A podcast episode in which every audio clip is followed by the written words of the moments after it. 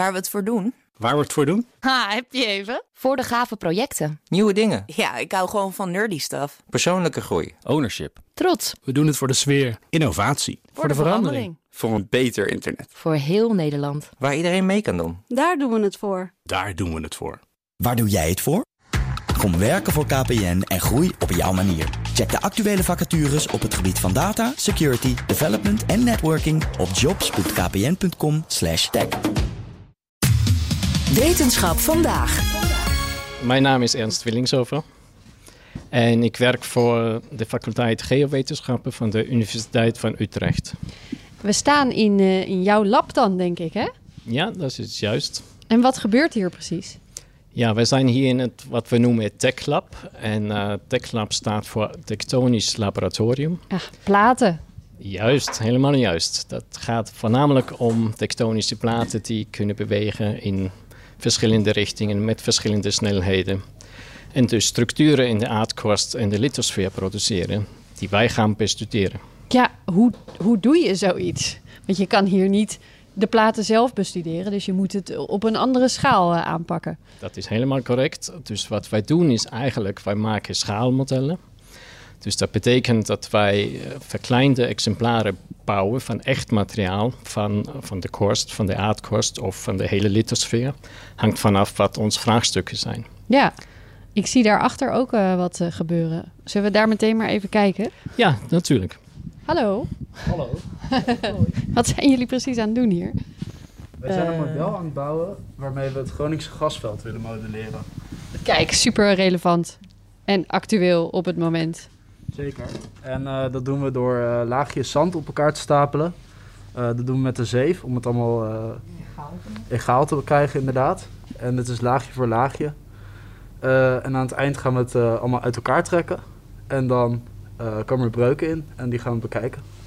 Ja, het, het is echt een precisiewerkje ook eh, waar jullie mee bezig zijn, met kwastjes en alles. Zeker. Academisch schoonmaken noemen we het.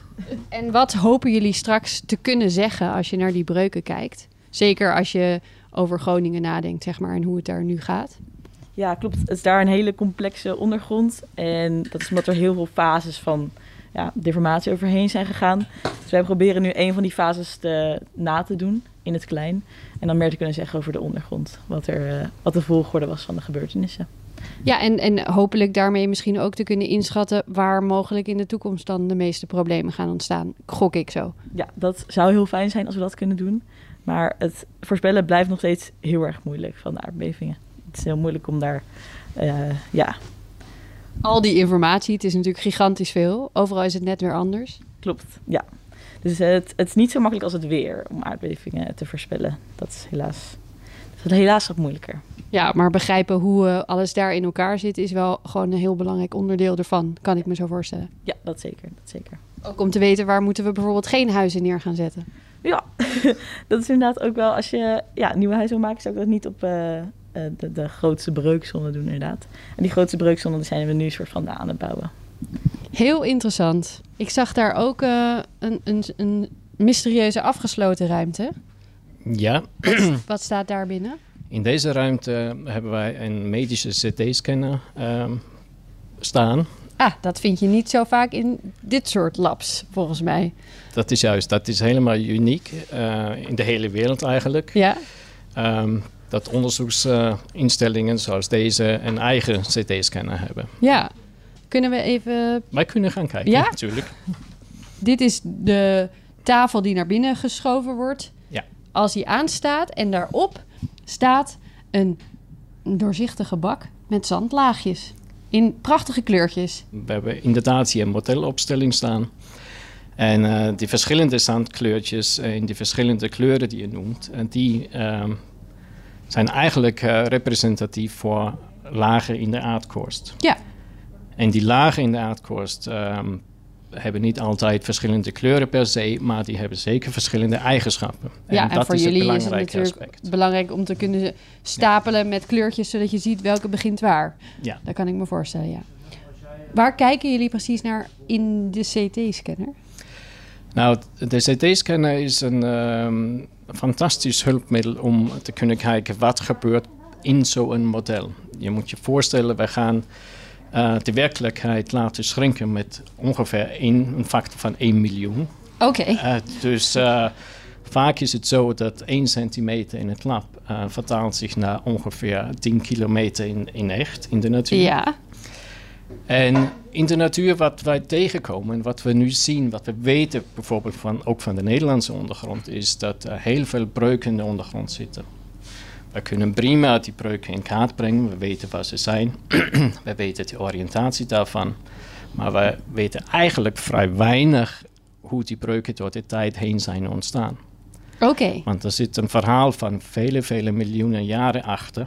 En dat proberen wij te vangen in, deze soort, in die soort modellen. Dus wij eh, laten niet alleen de werkelijkheid krimpen met een, een factor van een miljoen vaak. Maar wij versnellen ook en, en laten eh, de geo- geologische tijd eh, lopen over... Meestal zijn dat een paar uurtjes dat zo'n model draait. En dat geeft heel veel inzicht hoe structuren ontstaan door de tijd heen.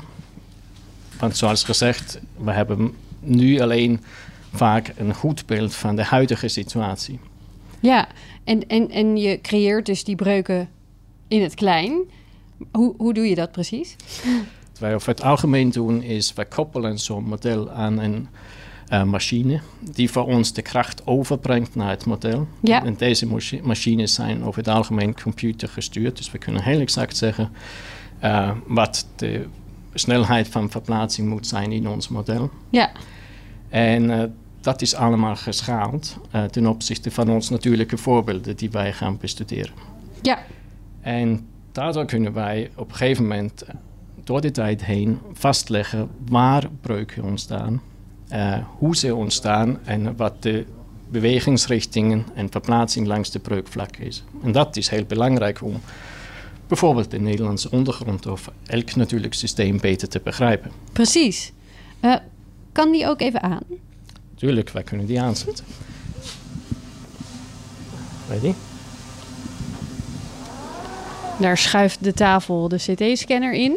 Juist. Dus wij brengen hem op de juiste positie om eh, eh, straks de scan te starten.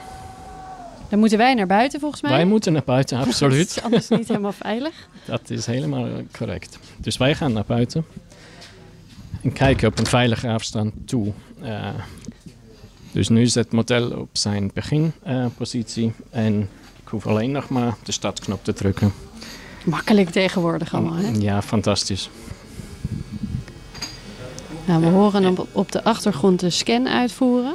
Kun je eigenlijk ehm, op de schaal van zandkorreltjes kijken? Dat is mogelijk. Eh, daarvoor heb je weer speciale apparaten nodig. Ah, dat kan hier niet mee.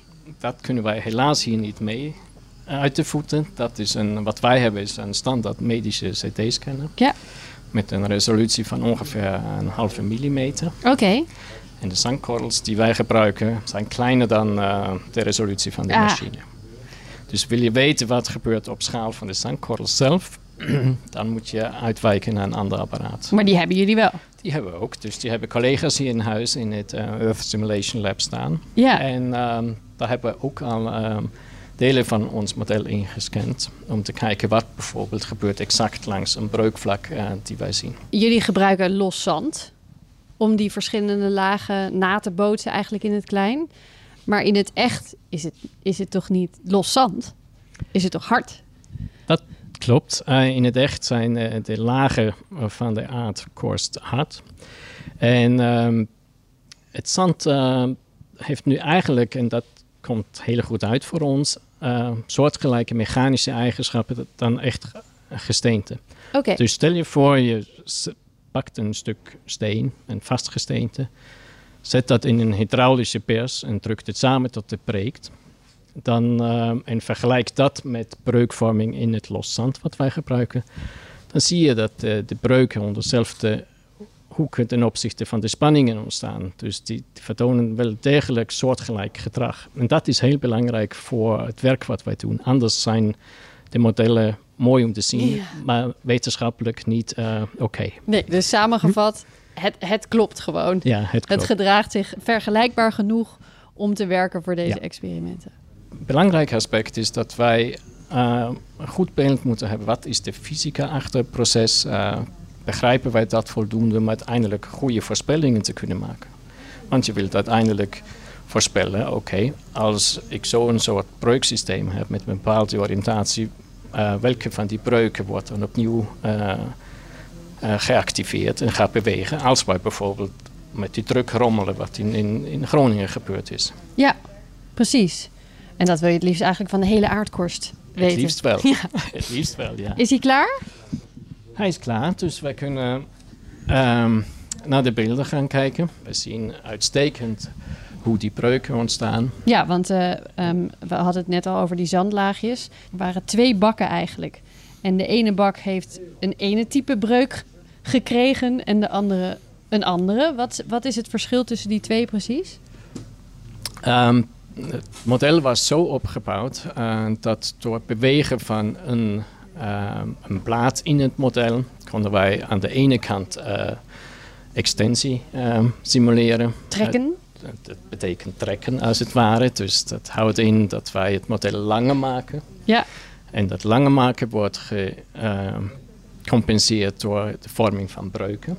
En die hebben een karakter dat is anders dan in het andere deel van het model, dat samen wordt gedrukt. Ehm, daar krijg je breuken zoals je die zou zien in een gebergte bijvoorbeeld, met een andere oriëntatie. Dus het- de trekbeweging maakt heel ander type breuken dan, de, dan de duwbeweging, zeg Ja. maar.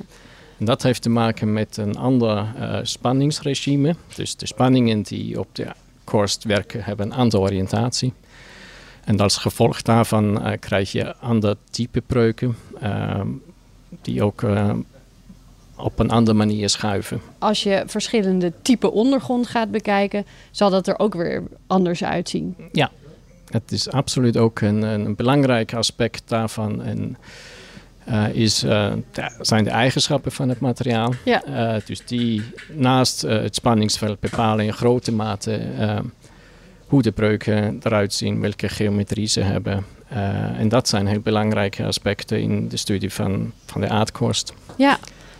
Ehm, lopen we nog even een stukje verder.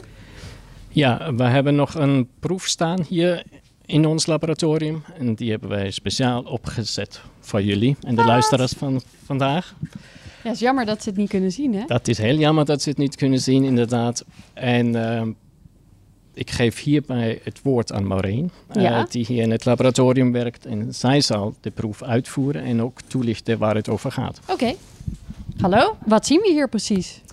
Nou, eh, hier hebben wij een eh, experiment opgezet eh, waarbij we kijken naar eh, twee aardplaten die niet naar elkaar toe, niet van elkaar af, maar juist langs elkaar bewegen. Ah, Dat noemen we translateraal. En dat creëert ook structuren eh, van immense grootte, zoals bijvoorbeeld de San Andreasbreuk in Californië. Ja. Eh, of Noord-Anatolië, Turkije zie je dat ook. En hoe we dat nabouwen is met twee plexiglas platen als ondergrond. ja. Daarop leggen wij lagen van zand die de korst representeren. En als wij dan een van de twee platen verplaatsen, beweegt dat zand dat er bovenop ligt mee. Ja. En daar waar eh, de twee platen langs elkaar bewegen, ontstaan structuren. Ah, wa- ja, want het is heel mooi in laagjes weer opgebouwd. Precies. Dus dat ga je wel zien. Als je met een van die twee gaat schuiven, dan k- krijgen we mooie patroontjes waarschijnlijk. Ja, en bovenop leggen we dan vaak een, een grid, een patroon, Ja. waardoor we het extra goed in kaart kunnen Precies. brengen. En dat kunnen we dan vergelijken met wat we in de natuur zien. Zo kunnen we en meer onderzoeken hoe die structuren zijn gevormd, maar ook bijvoorbeeld als we eh, de structuren zoals in de natuur zijn in ons model zien en we de plaat nog iets verder trekken, kunnen we inzicht krijgen in wat we zouden kunnen verwachten in het echt. Ja. Dus zo is het en onderzoeken wat de beweeg, de oorzaken zijn, maar ook eventueel wat hierna kan komen. En dat is hartstikke belangrijk natuurlijk. Zeker. Voor onze toekomst op aarde. Ja. Ehm, ik zou zeggen, eh, ga je gang. Toch? We kunnen hem even echt doen. Ja, eh, dat kan. Dan gaat de rechterplaat een stukje verplaatsen. Ja, dat zie je meteen in de patroontjes terug, inderdaad. Ik zie vooral het verschuiven van lijntjes. Wat, wat valt jou op als je nu hier naar kijkt? Het zijn inderdaad eh verschuiving van lijntjes. Dat is nu de hele korst. Daar waar mensen op wonen, hun huizen, hun boomgaarden. Die zijn alles allemaal mee verplaatst. Is er mee verplaatst. Ja. En wat je ziet is dat daar waar hard gesteente, eh, in dit geval dus zand, langs elkaar beweegt, dat gaat niet zo soepel. Dat gaat stroef. En Ja. daar, daar waar je eh, die zandkorrels in dit geval langs elkaar bewegen, kunnen die ook eh, omhoog of omlaag gaan. Waardoor je niet alleen verplaatsing langs elkaar krijgt, maar ook kleine dalen en kleine heuvels. En wij kijken dan waar dat precies gebeurt en waarom dat precies gebeurt. Je wil er in ieder geval niet je huis hebben staan, zo te zien. Nee. Nee, dat, eh, nou, als je je hekje daar zet, wordt je tuin steeds groter. kan ook voordelig zijn. Kijk, dat is slim bedacht. Wat vind jij nou het leukst aan dit soort onderzoek? Wat ik het leukste vind aan dit soort onderzoek is dat het eh, heel veel inzicht en begrip geeft in immense processen. Zoals Ernst eerder zei, zijn deze structuren gevormd over miljoenen jaren. Als mens kan je daar nauwelijks iets bij voorstellen. Maar als je het zo behapbaar maakt dat je het bijna in je hand kan houden, kan je veel beter begrijpen wat de invloed zijn van verschillende factoren en de eigenschappen. Om er zo eh, nou, beter begrip van te hebben, maar dus ook, vind ik, meer versteld van kan staan. Hoe dat precies allemaal gebeurd is. Ja, en hoe bijzonder het is dat wij daar bovenop allemaal wonen. Ja, dat je de Alp op kan lopen en dat je weet hoe dat gevormd is, vind ik wel een heel gaaf iets. Ben je daar al eens geweest? Ja, en ik geniet er elke keer weer van.